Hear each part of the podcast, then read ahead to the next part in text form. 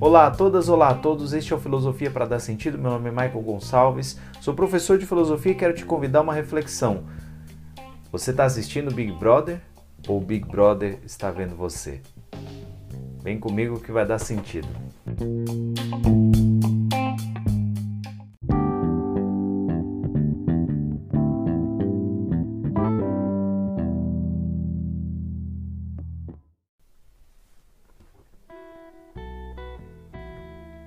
Bom, eu passei anos e anos sem acompanhar qualquer coisa que fosse a respeito de um reality show chamado Big Brother Brasil e devo dizer que nos últimos tempos tem se falado muito desse tema. Eu tenho visto notícias, as pessoas comentando, memes, as pessoas empolgadas com as coisas que acontecem e me despertou uma reflexão, porque uma questão... Será que as pessoas sabem que esse termo, esse nome, Big Brother, e até mesmo o conceito do programa vem de uma obra da literatura que é bastante importante e remete a outros conceitos até filosóficos? Será que as pessoas têm noção disso? Eu acho que algumas têm, mas quem sabe eu posso trazer novidade, posso trazer algumas questões sobre esse tema, enriquecer a conversa sobre uma coisa que está no dia a dia de muita gente por meses aí e anos, por que não dizer. Eu sei que já tem uns 20 anos, né, ou mais, que acontece esse programa. Então, Big Brother é uma expressão que aparece no livro de George Orwell chamado 1984. É um livro bastante interessante para quem nunca leu, é uma obra de ficção, para mim, das mais clássicas, uma das melhores leituras que já fiz na vida, em termos de literatura fantástica, de distopia, e que versa sobre uma sociedade que tem um sistema de vigilância constante, que é considerado um dos grandes vilões da obra, ou o grande vilão da obra, é considerado por muita gente um dos maiores vilões de toda a história da literatura, o Big Brother, ou Grande Irmão, que era um sistema de vigilância complexo que faria com que as pessoas não só fossem vigiadas o tempo todo, como se sentissem vigiadas o tempo todo, porque todo mundo, as autoridades, estavam sempre fazendo um esforço danado para que as pessoas reconhecessem, soubessem que estavam sendo vigiadas.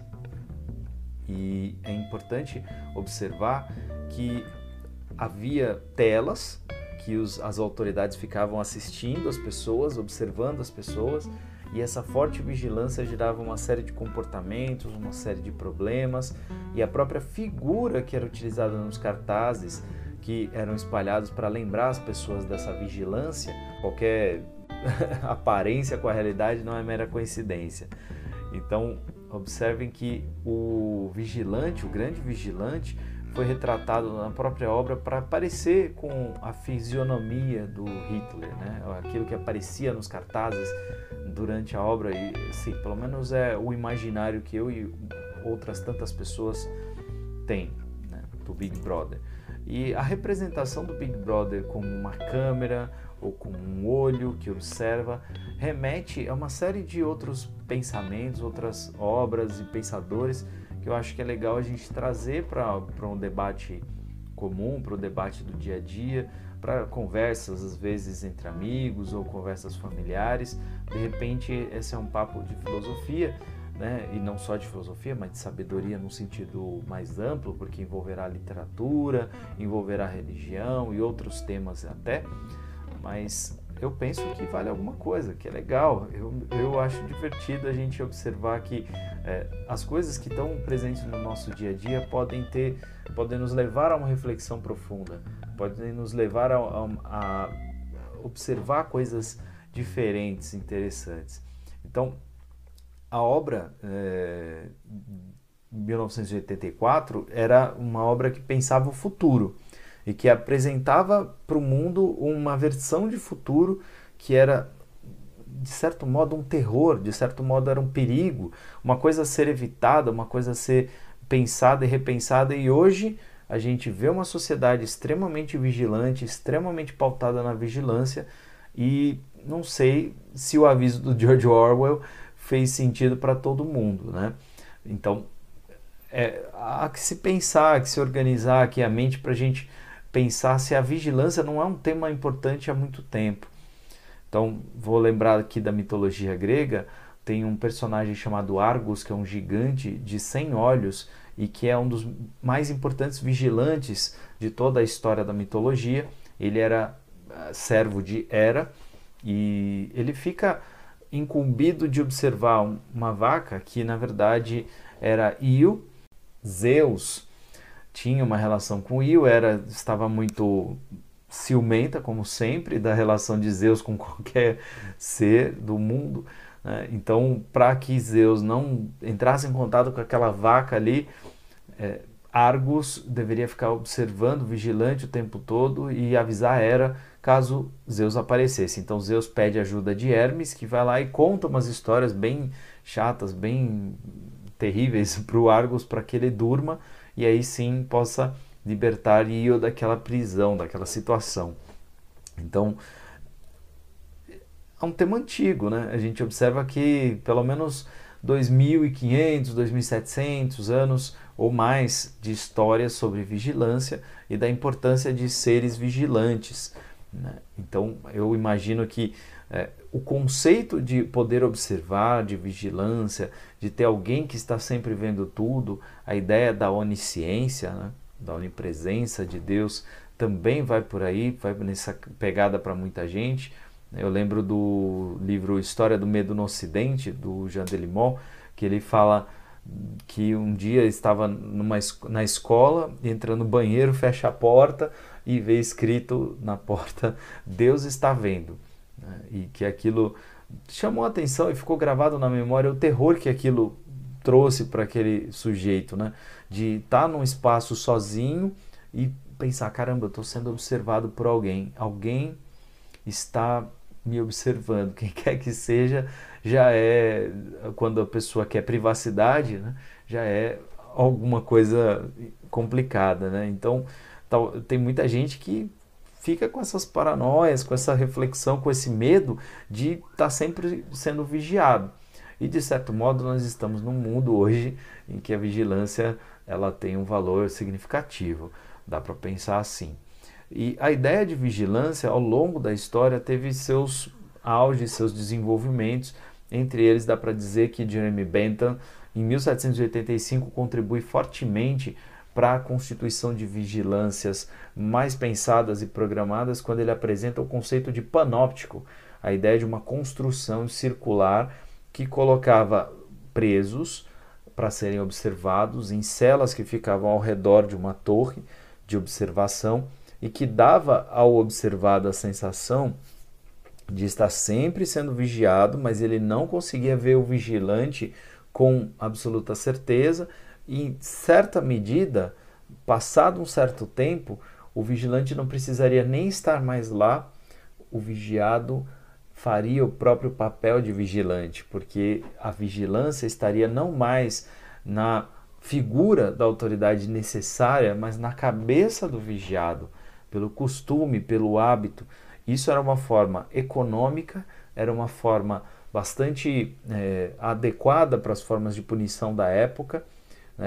O Jeremy Bentham é um pensador inglês, utilitarista, está dentro daquele escopo de pensadores que está tentando otimizar as coisas, de pensar de forma a otimizar as coisas. E a ideia de ter um prédio gestado, concebido, criado de modo que você possa observar as pessoas que estão ali dentro com pouco esforço, foi interessante. Pode ser que você não encontre por aí muitos prédios que são necessariamente panópticos, desenhados e feitos na forma circular, mas a ideia de um prédio que tem a parte central aberta e as partículas ou os lugares onde as pessoas se reúnem ficam ao redor e você teria corredores ou pontos de vigilância de fácil acesso, de fácil observação, isso você encontra em muitos lugares, você encontra em escolas, penitenciárias, hospitais, manicômios, vários tipos de, até mesmo shopping center, né? A ideia de uma praça, né? Tem, de certa medida, essa ideia de observação. Então dá para dizer que existem vários tipos de vigilância possível, né? Eu trabalhei num prédio, num lugar que tinha uma porta com um quadradinho só, que era aberto para as pessoas observarem, né, o que está acontecendo lá dentro. E muitas vezes eu falava para os meus alunos ali que a pessoa observada não eram eles, era o professor. Porque se o professor estivesse fazendo a sua função, os seus alunos estariam todos controlados ali. Então você controla um que controla 30, sei lá, 20, 15. Então é um jeito eficaz, inteligente, talvez muita gente questione isso, reflita sobre talvez a negatividade dessa função arquitetônica de determinadas janelas, de determinadas passagens, entradas, mas também dá para dizer que serviu a uma determinada função. Tanto que tem um pensador francês, já do século XX, chamado Michel Foucault, que analisa o panóptico na sua obra Vigiar e Punir, e quando ele faz um estudo sobre as punições históricas do ser humano, ele observa que, com o passar do tempo, as punições vão deixando de ser físicas, de ser espetáculos de violência sobre o corpo das pessoas, para se tornarem violências na alma, violências espirituais, no sentido de que a mente da pessoa vai ficando cansada, vai ficando esgotada, vai colocando a pessoa num processo de reflexividade supostamente transformador, mas é de uma certa forma uma punição, né, para a alma, você deixar o sujeito num lugar confinado por determinado tempo, sendo vigiado o tempo todo, sem privacidade. Então, a visão do Foucault é que o panóptico, que era um conceito arquitetônico, que era um conceito de pensar as estratégias de vigilância de determinados atores sociais, foi se tornando importante para construir uma forma de sociedade, uma sociedade do controle, uma sociedade de absoluta observação e determinação do corpo e da mente das pessoas. Dizer o que o corpo tem que fazer, dizer o que a mente deve pensar, orientar e vigiar o tempo todo, ter informação o tempo todo para orientar. Isso é uma marca importante de um determinado tempo que dá para dizer não está tão longe assim, né? Muitas pessoas viveram a época da fábrica que tinha o bedel que ficava observando, tinha um relógio na frente de todo mundo para saber a hora de terminar e você ficar ali pilhado para terminar a sua tarefa, ou dos setores, né, com setores totalmente abertos para todo mundo ver o tempo todo o que todo mundo está fazendo, né, a pressão que muitas vezes um chefe faz de chegar lá e falar: ó, tô vendo aí o que você está fazendo, hein? Tô de olho. Essas pequenas coisas vão lançando uma sementinha, às vezes, na cabeça da pessoa e vai fazendo com que a pessoa mesma entre numa paranoia, entre numa forma de pensar que vai moldando a sua forma de agir. Então, o controle se dá de uma forma sistêmica, as pessoas nem percebem que estão fazendo parte de uma sociedade que funciona muito na lógica do controle. Eu não sei se a gente precisa entrar numa piração ou numa forma de pensar de que a sociedade toda tem um plano maligno, tem alguém que está controlando tudo, tem gente que gosta dessas teorias. Eu acho que não é o caso.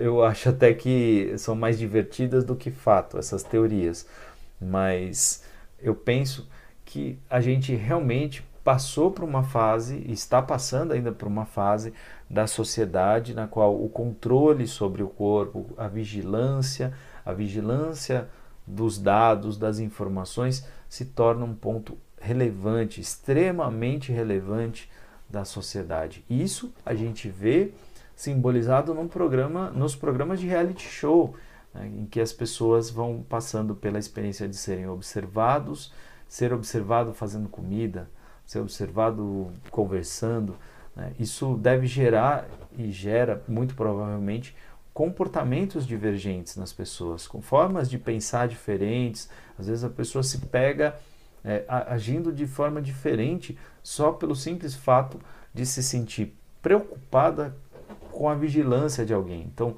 né, que atire a primeira pedra quem nunca, ao ver uma câmera, mudou a forma de comportamento, né?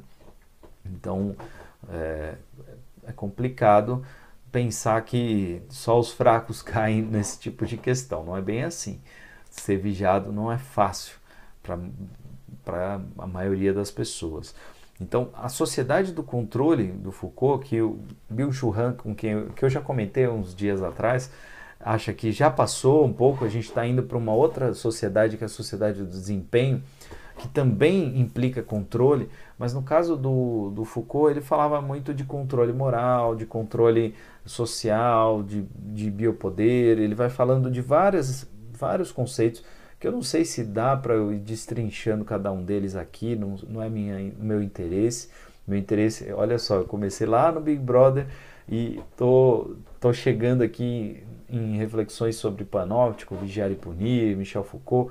Eu não sei se eu devo estender muito essa reflexão para tantos conceitos, mas a gente está num mundo em que é bastante importante saber dos dados bancários, dos dados de saúde das pessoas, dos dados de educação, da localização em que as pessoas se encontram, do tipo de programa que a pessoa está assistindo, quanto tempo ela passa assistindo as coisas, né, determinados programas. Então, de certo modo, existem meios de vigiar o comportamento das pessoas. Existem meios de criar conjuntos de informação que vão impactar em marketing, em inteligência política, inteligência médica, inteligência policial, né? Por que não? Então, a vigilância tem um papel, né? As sociedades fazem censo há muitos anos, muitos séculos, para saber o que a população come, para saber quem é a população, para saber onde ela vive, se está crescendo, se está diminuindo, quais são as influências, né? De onde estão vindo as culturas, né? Quanto as pessoas estão podendo consumir. Então, não fazer um censo, por exemplo, para um estado, ou para uma empresa, para um conjunto de empresas, ou para uma economia, é uma perda muito grande. Então, perder esse tipo de informação valiosa, hoje, ainda mais hoje, né? Vamos lembrar do Francis Bacon, saber é poder, e nesse caso informação é poder, muito poder. Então, se a gente está perdendo a oportunidade de gerar informação enquanto sociedade, alguma coisa tá estranha para o esquema. Algumas pessoas vão celebrar, uhul, não tem censo, mas eu penso que o censo tem valores interessantes. Eu, quando dou aula sobre religião, ter um censo atualizado é extremamente interessante, gera curiosidade, gera um monte de reflexões interessantes. Saber o que as pessoas estão pensando, fazendo, como estão se comportando, tem valor para a gente tentar construir formas melhores de vida, penso eu. Do meu ponto de partida, acho que as coisas vão por aí. Mas será que a gente chegou no auge da vigilância? Será que a gente já passou pela vigilância e agora a gente está rumando para uma sociedade da privacidade? Será que a privacidade é uma coisa valiosa para as pessoas? Eu acho que são perguntas pertinentes, continuam pertinentes e sempre serão, enquanto a gente não fizer, sei lá, enquanto a gente viver junto, eu creio que vigilância vai ter algum valor. Então, voltando para a história lá do Big Brother, ele gerava um comportamento neurótico nas pessoas, gerava uma espécie de sentimento ruim nas pessoas, o personagem, aqui eu estou falando do personagem. Quando a gente parte para os reality shows, a gente percebe uma série de coisas que são simulação da vida concreta, mas que também representam e simbolizam um pouco do tempo que a gente está vivendo e nos faz, pelo menos a mim, perguntar algumas coisas, tipo, realmente queremos uma sociedade tão vigiada o tempo todo? Será que faz bem para a pessoa ficar o tempo todo preocupado com a imagem? que está apresentando, que está passando, né? Será que não gera alguns tipos de questões cognitivas, espirituais, emocionais, psicológicas, essa vivência o tempo todo vigiado, né? A gente vê o crescimento das mídias em que acompanham a vida das pessoas, as pessoas transportando e fazendo a vida real, a vida comum, como um show. E aí você percebe que existem conceitos nos programas de reality show, como a ideia de você ter uma avaliação, de você ser cancelado, de você ser excluído, tirado de um determinado momento dos jogos, sendo apontado o dedo pelos colegas que estão ali, sendo votado pelas pessoas que estão próximas, sendo vetado pelas pessoas que estão próximas.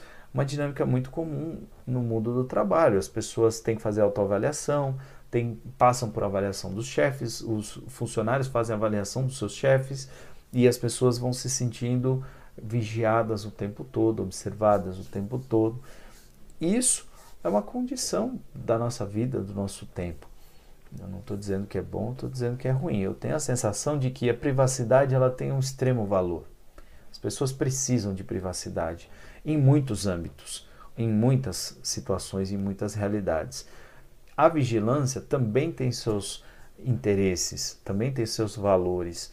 Algumas situações serem vigiadas, como a ideia de transparência, por exemplo, política, transparência do ponto de vista do orçamento. Eu imagino que num condomínio as pessoas queiram saber onde o dinheiro está sendo aplicado e vejam esse dinheiro sendo aplicado da melhor forma possível, o dinheiro que você paga para manutenção do espaço de convivência. Da mesma forma, a macro-sociedade deveria ter esse tipo de mecanismo ou essa transparência que gera uma sensação, suponho eu, de bem-estar, né? De estar num lugar interessante, num ambiente interessante. Eu penso que tudo isso é muito válido. Então, olha só, pensar que o Big Brother é uma experiência de entretenimento, é verdade para muita gente, foi um instrumento importante para alçar uma obra da literatura a um clássico, um grande clássico, porque é um dos ingredientes mais interessantes da obra do George Orwell. Super recomendo que se leia 1984, lindíssimo livro, belíssimo livro. Eu acho que está ali entre os melhores que você vai ler na vida. Pelo menos essa foi a minha experiência. Se você não gostar, depois manda lá no chat. Ah, professor, Michael, você é bobo. Vê lá o que você quer dizer. Mas, enfim, eu acredito que estamos diante de um fenômeno interessante. Estava na mitologia, no personagem Argus, que eu acho interessante, aparece numa série chamada Deuses Americanos. Aliás, no livro do Neil Gaiman também tem o personagem Argus ligado à tecnologia, como se o deus, aquele deus da antiguidade da mitologia grega, se ressignificasse hoje nos aparatos de tecnologia, de vigilância, na importância da vigilância. Eu que morei em casa há muito tempo, tinha um monte de aparatos de vigilância, era um negócio super opressor até para mim, porque se não estivesse funcionando eu tinha que ir lá e arrumar e tal, porque não era só o problema do que estava fora da ameaça externa, também era o controle interno, ter que olhar e ficar olhando a distância, olhar remoto, gerava em mim uma sensação esquisita.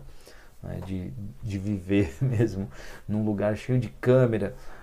Eu ficava pensando na terra da minha avó, onde nada tinha de câmera, mas também tinha a vigilância da pessoa sentada na porta, observando tudo que todo mundo está fazendo, quem vai, quem entra, quem sai, quem conversa com quem, quanto tempo fica, né?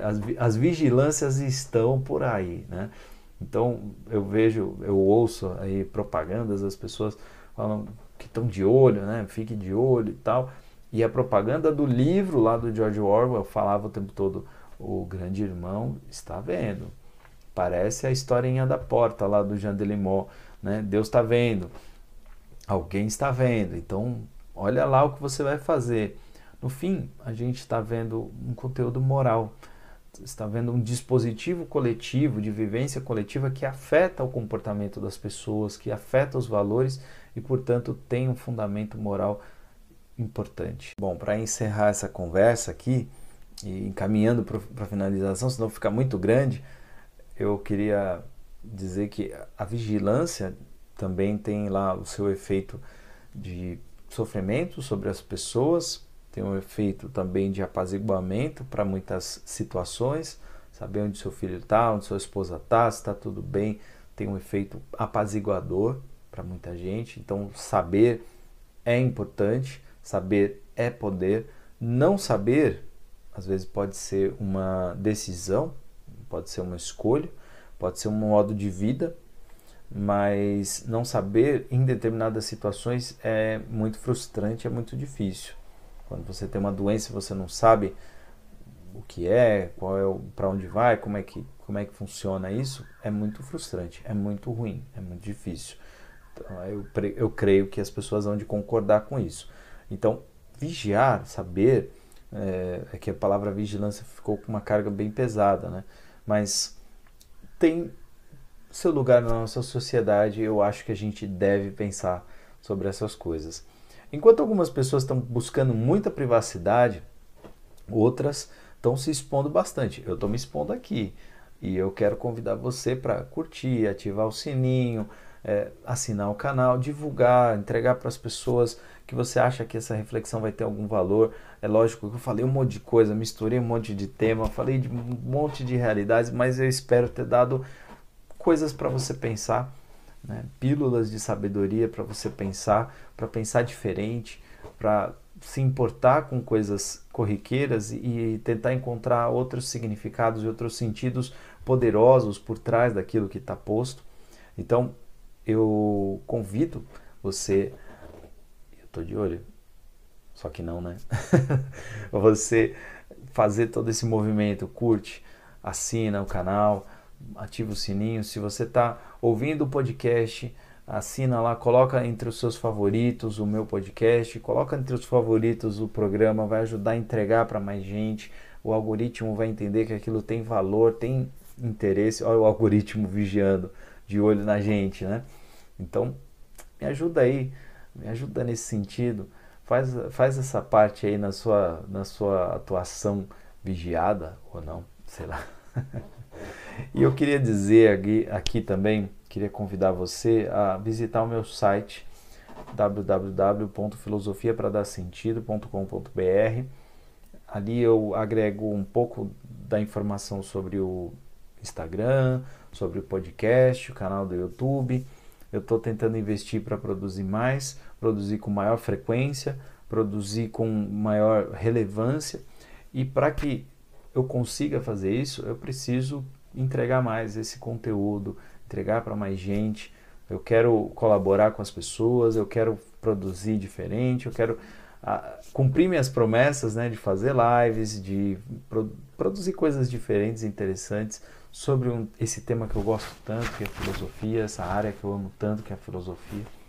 E mais, eu gosto muito da interação, da integração que estou tendo com as pessoas por conta desse trabalho. Estou conhecendo gente interessante, estou conversando coisas interessantes, estou estudando e aprendendo coisas interessantes, e as pessoas estão dando retornos muito legais também. Então, agradeço se você ficou comigo até aqui e faça a minha pergunta de sempre. Fez sentido para você? Até a próxima.